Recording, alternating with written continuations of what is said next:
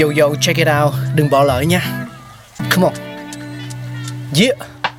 Thankful we got con người sáng tạo mà sống dồi dào tình tuổi trời sao vương cao là tích tắp phát minh đầy ắp xây đắp tương lai có một không hai nhưng liệu có ai còn nhớ dùng Xin được gửi lòng biết ơn vô hạn đến những con người không ngừng sáng tạo, mang đến những phát minh mới thay đổi cuộc sống. Thankful we got.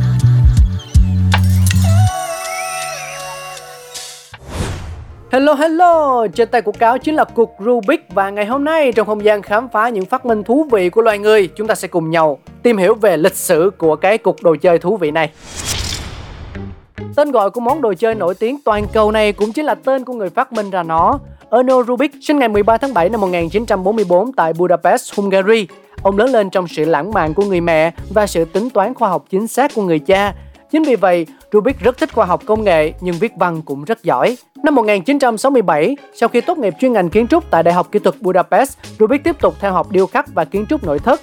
Từ năm 1971 đến năm 1975, ông làm kiến trúc rồi trở thành giáo sư tại trường cao đẳng nghệ thuật ứng dụng Budapest. Chiếc Rubik đầu tiên ra đời vào năm 1974 với mục đích ban đầu chỉ để làm dụng cụ dạy học của ông. Ban đầu, ông muốn tìm ra cách nào đó thú vị để làm mẫu và ví dụ cho sinh viên của mình về khái niệm không gian ba chiều và cấu trúc không gian ba chiều. Đó là lý do khiến ông kết nối 26 khối lập phương nhỏ lại để tạo thành một chiếc Rubik lớn có 6 mặt.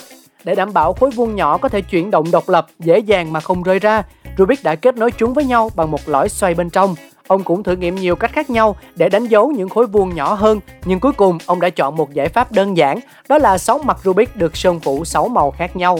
Để giải được bài toán về trò chơi Rubik, người chơi sẽ phải đối mặt với việc bị xáo trộn tất cả các vị trí của các khối vuông nhỏ ở mỗi mặt không theo một quy luật trình tự nào. Người chiến thắng là người làm cho tất cả các mặt của khối Rubik trở về màu đồng nhất. Tuy vậy, Ono Rubik nhận thấy rằng nếu chỉ xoay khối vuông một cách ngẫu nhiên thì sẽ mất cả đời để giải được nó. Ông bắt đầu tìm lời giải, sau đó ông phát hiện ra những trình tự xoay nhất định sẽ giúp sắp xếp lại vài mặt đồng màu cùng lúc. Trong vòng một tháng, ông đã giải được trò chơi này. Sau khi dạy học, ông nghĩ đến chuyện kinh doanh. Tuy nhiên thời gian đầu, Rubik bán được rất ít khối vuông Rubik. Vận may chỉ đến với ông sau khi các doanh nhân là Thibaut Laxi người Hungary và Tom Kramer nhận thấy sức hấp dẫn của món đồ chơi này và muốn hợp tác kinh doanh.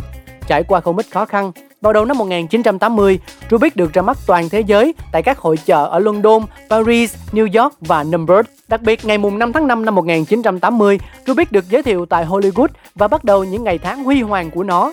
Hàng trăm triệu sản phẩm được bán ra liên tục trên khắp thế giới với hàng loạt cuộc thi khác nhau có liên quan.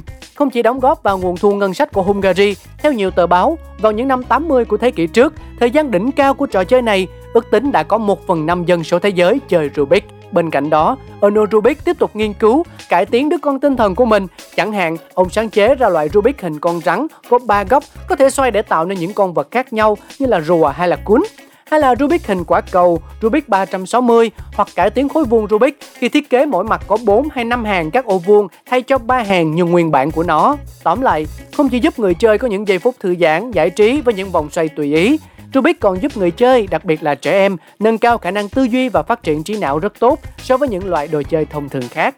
Và đó là những gì chúng ta có trong số phát sóng ngày hôm nay. Hy vọng sẽ sớm gặp lại mọi người. Bye bye! Oh,